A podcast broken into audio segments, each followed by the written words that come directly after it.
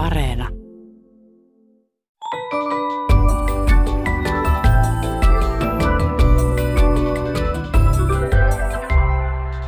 Hei, tämä on Aristoteleen kantapää, audiosyöte kielen ja todellisuuden väliseltä ei kenenkään maalta, ja minä olen Pasi Heikura. Tänään vertailemme nuorison nykykieltä Amerikan Suomeen. Rakennamme taloja metsän päälle ja lopuksi kysymme, kumpi on varmempi, vuori vai aurinko? Eksottisten eläinten käyttäminen sanonnan ryydittäjänä on aina houkuttelevaa. Kääntöpuolena on eläinten kurittomuus. Aina ne eivät käyttäydy sanonnoissakaan niin kuin isäntä haluaisi. Kuuntelijamme nimimerkki Virtahevon luutorni todisti tällaista tilannetta keväisessä iltasanomissa, jossa huomion kiinnitti juttu EU-maiden huippukokouksesta.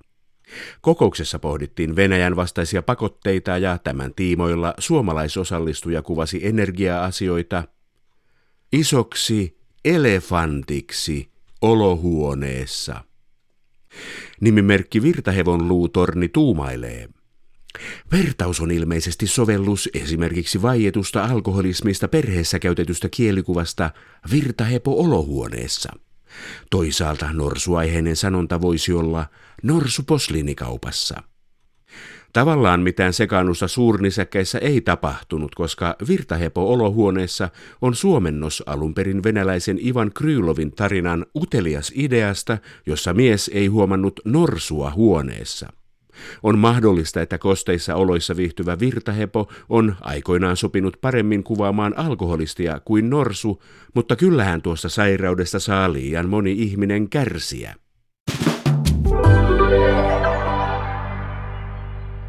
Suomen kielen tulevaisuus huolestuttaa monia. Englannin kieli tunkee suomen tilalle etenkin pääkaupunkiseudulla jopa ravintoloiden asioimiskielenä. Muualla Suomessa tilanne ei ole yhtä räikeä, mutta nuorison puhekielessä englannin kielessä lähteneet sanat vilahtelevat kaikkialla. Pizzaamme ja deletoimme celebrity crusheja sujuvasti suomeksi. Välillä olen miettinyt, että nuorison puhehan muistuttaa ihan amerikan suomalaisten fingelskaa. Tiedättehän, kun haalilla häpentyy, eli hallilla tapahtuu, ja popsitaan naffiksi plentisti pinatseja, eli tarpeeksi paljon maapähkinöitä. Niinpä olin riemuissani, kun luin kielitoimittaja Ville Elorannan artikkelin samasta aiheesta hänen ja Lotta Jalavan mainiosta sanasta sanaan kirjasta. Elorannan teksti Amerikan Suomi, viesti tulevaisuudesta, leikittelee ajatuksella, että se englannin ja suomen sekakieli, jota 1860-luvulta alkaen Suomesta Yhdysvaltoihin muuttaneet noin 400 000 suomalaista puhuivat, olisi lähellä kieltä, jota pian täällä Suomessa puhumme. Kielentutkija emeritaprofessori Maisa Martin, te olette perehtynyt Amerikan Suomeen, joten kuulostaako moderni suomalainen nuorten puhekieli Fingelskalta? Ei, ei kuulosta. Fingerskassa tyypillisesti ne englannista lainatut sanat aika pitkälle mukautettu suomen kieleen, niin että ne voi erottaa Suomesta vain tietämällä, että ne on englannista lainattu, että ne on niin kuin äänteellisesti niin kuin suomea pääosin kun nyky-Suomessa se englanti usein on sellaisenaan siinä suomen kielen seassa. Tokihan nyky-Suomessakin vaikka kuinka paljon englannista lainattuja sanoja, jotka on mukautunut Suomeen, niin ei me huomata enää ollenkaan, että teippi tai meikki on oikeastaan englannista lainattu.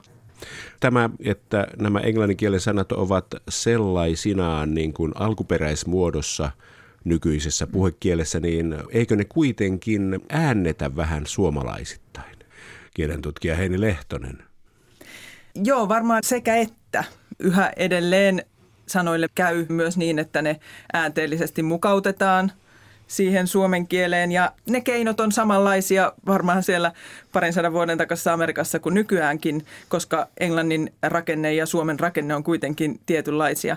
Mutta sitten nykyään, koska se tilanne on sillä lailla erilainen, että nämä puhujat, nämä nuoret suomalaiset, niin osaa niin hyvin sekä suomea että englantia, että ei ole tarvetta mukauttaa ja he myös pystyy ikään kuin sujauttamaan sen sinne sellaisenaan, että tässä nykypuheessa esiintyy niin kuin monenlaisia englannin sanoja, että osa mukautetaan ja osa sitten esiintyy sellaisenaan ja se ehkä vähän kertoo sitten myös sen sanan merkityksestä tai käytöstä, että millaisessa muodossa sitä käytetään. Mm. Jos on tämmöisiä hyvin arkisia sanoja, joita kaikki koko ajan käyttää tämmöisen melko tavanomaisen asian kuvaamiseen, niin kuin vaikka printata, niin se on aika luontevaa, että se mukautuu siihen Suomen rakenteeseen. Mutta sitten voi olla semmoisia ilmauksia, joista tuntuu siltä, että ei lainata ihan vaan sitä sanaa, vaan ehkä jotenkin koko tyyli tai teko tai asenne, niin kuin vaikka joku tämmöinen word – kun sanotaan, että hei sä oot oikeassa tai mäkin ajattelin näin, niin ehkä siinä sitten sillä on jotenkin merkitystä, miltä se sana myös kuulostaa. Jännittävää. Nykysuomalaiset osaavat lausua englantia paremmin kuin nämä Amerikan suomalaiset, jotka muuttivat kielitaidottomina Amerikkaan. Nimenomaan siis monelle suomalaisille oli yksinkertaisesti vaikeaa ääntää esimerkiksi konsonanttiyhtymiä sanojen alussa, että presidentistä tuli residentti, joka taas sitten tarkoittaa jo ihan eri asiaa, että ne sanat yksinkertaistuivat ja kaiken kaikkiaankin niin se englannin äänteiden mukautuminenkin Suomeen oli aika vaihtelevaa, että siinäkin on paljon yksilöllisiä ja paikallisia eroja, vaikka tietysti jotkut perusjutut on samanlaisia ihmiset ei osanneet sitä englantia, niin he kuuli sen niin kuin ikään kuin enemmän oman kielensä kautta ja sitä kautta sitten syntyi monenlaisia variantteja. Kysytään vielä toisinkin päin tuo aloituskysymys kielen tutkija ja yliopiston lehtori Heini Lehtoselta, että te olette tutkinut suomalaisten nykynuorten puhekieltä. Kun luette tai kuuntelette fingelskaa, eli Amerikan suomea, niin tuleeko mieleen lainkaan moderni slangi? Kun sä kysyt, että tuleeko mieleen, niin saattaa tulla sillä lailla kielentutkijan mieleen, että saattaa panna merkille, että okei, sielläpä onkin ihan sama sana, jota voisi käyttää nykysuomessa ja ihan samalla tavalla mukautettu. Mutta sitten taas toisaalta ei tule mieleen, koska se, mitä ylipäätään ihmiselle tulee mieleen, kun se kuuntelee jotain puhetta, niin sitä on oikeastaan mahdotonta irrottaa – ajasta ja paikasta ja siitä koko sosiaalisesta ympäristöstä, mikä siihen kieleen liittyy. Ja se tulee joka tapauksessa siitä puheesta tavalla tai toisella ilmi ja siitä esimerkiksi ihan pelkästään, että kuinka paljon mä ymmärrän, mistä puhutaan tai osaan tulkita sitä puhetta tai tiedän, mistä siinä on kyse. Niin kyllä se Amerikan Suomi on mulle vieraampaa taas sitten. Toinen näkökulma on se, että nyky-Suomeen, niin ihan yleissuomeen kuin slanginkin, kun lainataan sanoja englannista, niin niistä noin 80 prosenttia on i-loppuisia ja verbeistä noin saman verran on sitten taas sellaisia, jotka loppuu, että ta, niin kuin juuri printata mm. tai meikata. Eli tämän tyyppiset perusilmiöt on kuitenkin aika samanlaisia. Kyllä. Onko mitään eroa siinä, millaiset sanat lainautuvat englannista – tuolla Amerikan Suomessa se saattoi olla semmoinen, että aluksi käsitteet, joille ei ollut suomenkielistä nimitystä, lainattiin Amerikasta ja pikkuhiljaa lainattiin kaikki sanat. Menikö se niin tämä Amerikan Suomen tarina niin, että lopulta puhuttiin englantia Maisa No ei oikeastaan, ei se koskaan ole niin ollut, että että kaikki sanat olisi lainattu englannista, vaan kyllä niitä on vaan siellä täällä siinä Suomen puheessa. Että semmoiset esimerkit, joita kirjoissa joskus näkee, on aika keinotekoisia. Että kyllä se sitten toisen sukupolven puhe on sitten ollut englantia aika pitkälle. Toki on niin, että on lainattu semmoisia sanoja, joita on tarvittu uudessa ympäristössä. Uusia laitteita ja työvälineitä ja ilmiöitä – mutta kyllä jossain määrin on lainattu myöskin sitten sellaista, mitä ei välttämättä tarvitsisi lainata, että niin kuin joku Amerikan suomen puhuja kerran sanoi, kun ihmeteltiin, että minkä takia on haussi, kun kerran Suomessa on ihan hyvä sana talo, jonka kaikki kuitenkin tietää. Niin sanoi, että niin, mutta kun se talo on semmoinen talo, kun on Suomessa ja haussi on semmoinen, kun on täällä. Eli se ei ollut kielellistä laiskuutta, vaan se oli päinvastoin oikeastaan niin kuin tarkempaa erontekoa, että sillä lainaamisella saatiin sanottua jotakin semmoista, joka oli eri tavalla siellä uudessa ympäristössä. Ja sitten lisäksi on tietysti vielä sekin, että jonkin verran Amerikan suomen sanoja on sellaisiakin, jotka ei oikeastaan ole englanninlainoja, vaan ne on kehittynyt tarpeeseen siellä, niin kuin esimerkiksi semmoinen kuin kielinen, joka tarkoittaa kaikkia muita paitsi suomenkielisiä, että saatetaan sanoa, että no niidenkin poika meni naimisiin kielisen kanssa, joka siis tarkoittaa, että se oli joku muu, mutta ei suomalainen. Semmoista ilmaustahan taas Suomessa ei juuri ainakaan siihen aikaan tarvittu, kun kaikki oli suomalaisia. Ja sitten taas ympäristössä, missä on monenkielisiä ihmisiä, niin tarvitaan tämmöinen yleisnimitys. Joo, ja sitten taas jos miettii tätä kysymystä niin kuin nykynuorten kielen kannalta, että millaisia sanoja otetaan muista kielistä, niin Tämä on tämmöinen ehkä yleisesti kielissä, että jos tulee uusi ilmiö, niin otetaan se sana myös sieltä, mistä se tulee. Mutta sitten nykytyyleissä on tietynlaisia alakulttuureita tai tyylejä, niin kuin vaikka joku hip-hop-kulttuuri, että sitten kun sitä aletaan omaksua jotenkin paikallisesti vaikka Suomessa, niin siihen otetaan sieltä globaalista hip-hop-kulttuurista niitä käsitteitä. Mutta sitten semmoinen ilmiö on aika selvä tämmöisissä niin kuin sanotaan nyt monikielisen kaupunkinuorison tutkimuksissa, että kirosanat leviää, eli ylittää kielirajoja ja sitten usein tämmöiset – ehkä nuorten mielestä johonkin vähän kiellettyyn tai tabuun liittyvät sanat niin kuin sukupuolten väliseen kanssakäymiseen tai viinan juontiin tai tämmöiseen liittyvät sanat, niin ne on usein niitä. Tai sitten ylipäätään tämmöiset ihmisten välisiin suhteisiin liittyvät sanat, niin kuin vaikka joku bro, niin nämä on ehkä semmoisia, jotka alkaa helpoimmin levitä yli kielirajojen. Kun miettii Amerikan suomen ja modernin puhekielen muodostumista, niin yksi ratkaiseva ero on siinä, että Amerikan Suomessa tiedotusvälineet olivat sanomalehti.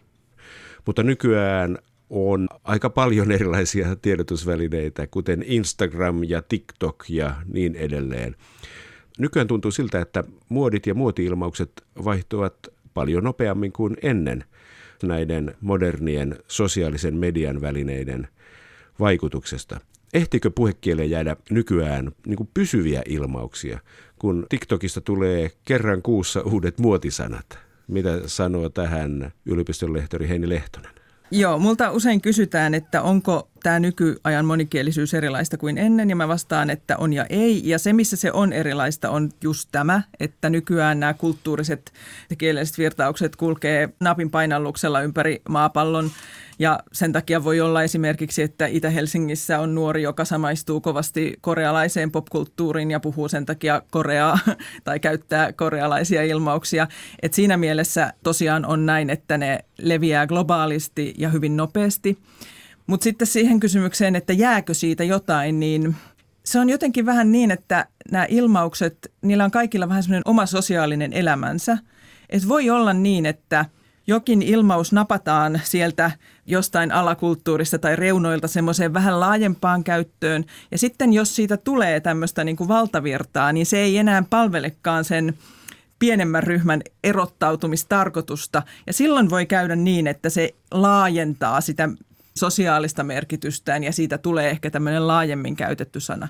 Mutta sitten voi olla semmoisia sanoja, jotka joko kuolee kokonaan pois, että ne ei vaan otakaan tulta, että ne saattaa olla ihan vaan muutaman kerran käytettyjä, tai jotkut voi olla jonkun ihan pienen porukan sanoja, tai sitten voi olla semmoisia, jotka jää tämmöiseen marginaalisempaan tai alakulttuurin käyttöön, mutta sittenkin siinä voi usein käydä niin, että se merkitys laajenee tai vähän muuttuu tai näin, että sanotaan niin, että riippuu ilmauksesta. Puhutaan myöskin vähän siitä, että se väline vaikuttaa siihen kieleen, että Amerikan suomalaisilla tosiaan oli paljon sanomalehtiä, jotka oli suomeksi, mutta ne oli kyllä aika yleiskielisiä, yleissuomenkielisiä, että sitä Amerikan suomea ei juuri käytetty kirjallisessa muodossa muuta kuin pakinointimielessä. Eli siihen liittyy aina vähän tällainen niin kuin, että se on jotenkin vähän huvittavaa. Että se on nimenomaan ollut aina puhuttu kieli se Amerikan suomi suomalaisyhteisöissä. Että se on ollut vähän samanlainen kuin Suomessa käytetään murteita murrepakinointiin ja sen tyyppisiin tehtäviin. Että kirjoitettu Amerikan suomi ei oikeastaan kauhean paljon ole. Sitten nykyäänkin siinä mielessä sama juttu, että Suomella kuitenkin on hyvin vankka kirjakielinenkin traditio, joka sitten kuitenkin myös yhtenäistää kieltä. Että usein jos kysytään, että muuttaako nyt tämä tai tuo suomen kieltä, niin siinä on usein sellainen ajatus, että suomen kieli on joku semmoinen aika monoliittinen asia, joka joko muuttuu tai ei, mutta oikeastaan siinä on enemmänkin kyse siitä, että meillä on tämmöisiä kielimuotoja, jotka on vahvasti normitettuja ja ne muuttuu aika hitaasti, niin kuin vaikka yleiskieli, mutta sitten on tämmöisiä kaikenlaisia suomen kieliä, vaikkapa Itä-Helsingissä. Niihin saattaa tulla joku ilmaus hetkeksi ja sitten se sieltä saa häipyä. Tavallaan se tulee suomen kieleen, mutta ei se tarkoita sitä, että se tulee heti kaikkien suomen kieleen ja koko kieli muuttuu. On meillä toki myös tuhansia vuosia vanhoja sanoja, että jotkut elementit kielessä on hyvin pysyviä. Ja sekin on esimerkki pysyvyydestä, että ne keinot lainata niitä sanoja on niin samanlaisia siellä Amerikan Suomessa ja nyky-Suomessa, että se, että meillä on tietynlaiset rakenteet sanoilla ja tietynlaiset verbityypit, johon me niitä uusia verbejä mukautetaan, niin se oikeastaan kertoo nimenomaan semmoisesta, että kieli oikeastaan muuttuu aika hitaasti. Joo, pitäisi olla oikeastaan iloinen, että ihmiset sanovat, että deletoidaanpas tämä tästä, koska se osoittaa sitä, että suomen kielen tapa käsitellä verbejä jyrää tämän ulkomaisen lainan. Mm, juuri niin, just näin.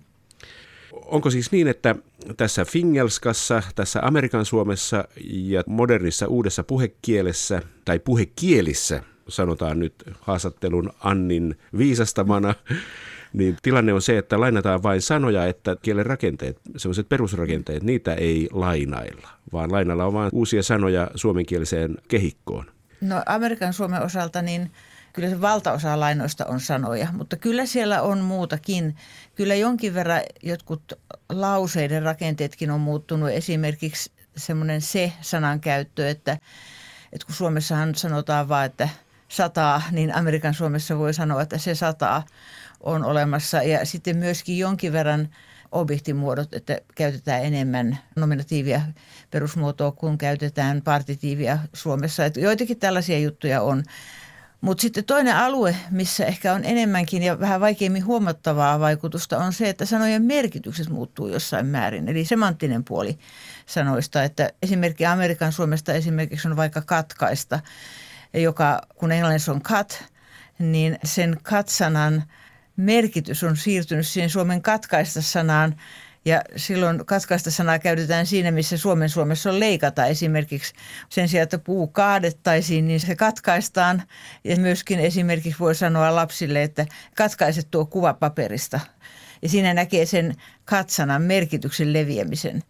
Ja sitten tietysti nyky-Suomesta on helppo keksiä sellaisia suoria käännöksiä – englannista, jossa sitten tavallaan voi ajatella, että siinä lainataan myös se rakenne, niin kuin nyt vaikka joku pitkässä juoksussa, tai mulle tuli vastaan ihan vähän aika sitten semmoinen, että jossain oli käytetty, että annettiin joku esimerkki, ja sitten seuraava lause oli, että tämä on keissi vain kolmessa prosentissa luennoista tai jotain tällaista. This is a case in.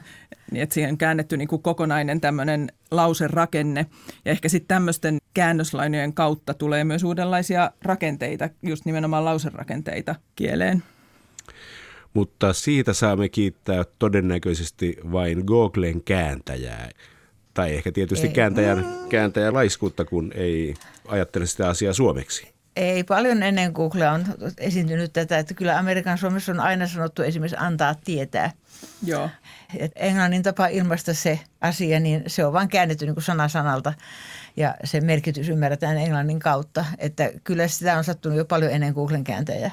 Joo, se on ihan tyypillinen ilmiö sellaisessa mm-hmm. kielikontaktitilanteessa, jossa on monikielisiä tai kaksikielisiä ihmisiä, joiden ikään kuin ilmaisuvaroihin kuuluu niiden molempien kielten keinot – niin sitten tavallaan voit ottaa ne käyttöön ikään kuin miettimättä, että no kuuluuko tämä keino nyt Suomeen vai Englantiin.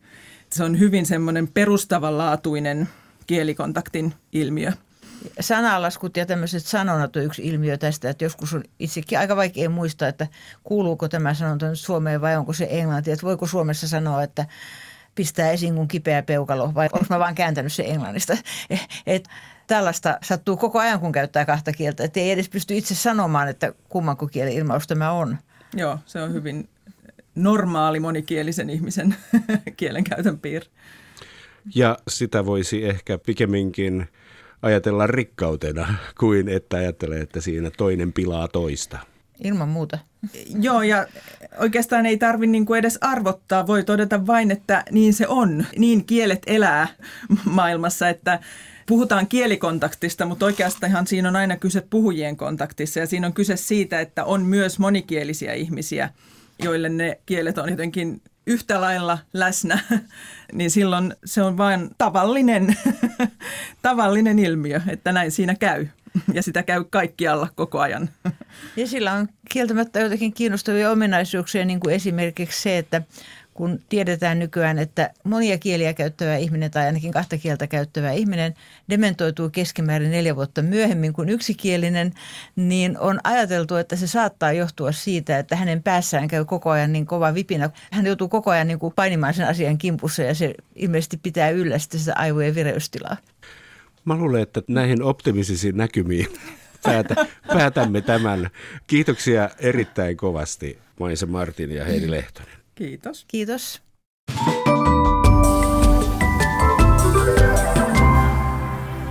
Kansa on taas puhunut. Mika B. huomasi Helsingin Sanomissa uutisen, joka on viedä lukijan metsään. Jutussa kerrotaan seuraavaa. Metsän päälle suunnitellaan kerrostaloja, jotka voisivat nousta jopa kahdeksan kerroksen korkeuteen Helsingin Malmin kartanossa. Mika kommentoi, Hienoa, että luonnon säilyttämisen vuoksi tehdään nykyisin liki ihmeitä.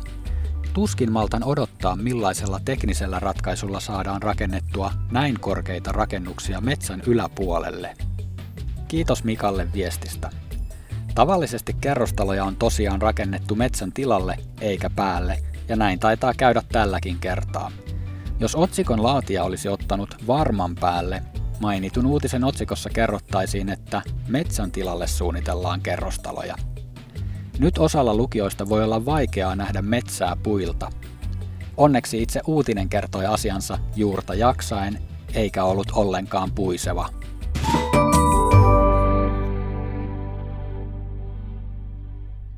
Eri kielistä on hauska vertailla vaikka sitä, mitä pidetään kaikkein varmimpana asiana. Kuulijamme nimimerkki Kirsi Kirkkonummelta törmäsi toukokuun alussa tähän kysymykseen lukiessaan aamulehden jääkiekkojuttua. Toimittaja pohti joidenkin pelaajien asemaa kisajoukkueessa ja mainitsi, että paikka on auringon varma. Nimimerkki Kirsi Kirkkonummelta miettii. Meillä päin on tähän mennessä riittänyt vuoren varma. Onkohan auringon varmuus tuontitavaraa lännestä? Kiinnostava kysymys. Pienellä etsinnällä löytyykin alkusointuisesti soiva ilmaus as sure as the sun, eli varma kuin aurinko, ja kohta paljastuu, että se on lyhennelmä ilmauksesta as sure as the sun will rise, varma kuin auringon nousu. Ja se taas on lainattu raamatusta, jossa rivi menee muodossa as surely as the sun rises. Suomennetussa isossa kirjassa tämä Hosean kirjan kohta kuuluu näin. Hän tulee esiin yhtä varmasti kuin aurinko nousee. Kyllähän aurinko nousee ilman raamatun jakeitakin, mutta kun tuon yhdistää Suomen alkusointuiseen vuorenvarmaan, saadaan uusi käsite auringonvarma, joka kyllä tuo mieleen pikemminkin aurinkorasvan tai aurinkolasien suojaamisasteen. Myös Hosean jakeen jatko on kiinnostava. Se kuuluu näin. Hän tulee luoksemme kuin rankkasade, kuin kevätsade, joka kostuttaa maan. Mutta se ei jatkukaan sanoilla tahdon rakastella sinua, niin kuin Pelle Miljoonan yhtyeen esittämä, Ari Taskisen säveltämä ja sanottama samanniminen kappale, josta tosiaan löytyy rivi, niin tulen kuin sade. Tosin ilmauksen merkitys on saattanut matkan varrella hiukan muuttua. Tässä kaikki tänään. Jos silmäsi sattuu tai korvaasi särähtää jokin lause tai sana, ilmoita asiasta Aristoteleen kantapäälle sähköpostiosoitteeseen aristoteles at yle.fi tai lähetä viesti ohjelman Facebook-sivun kautta. Vastaanotin kuulemisiin ensi viikkoon.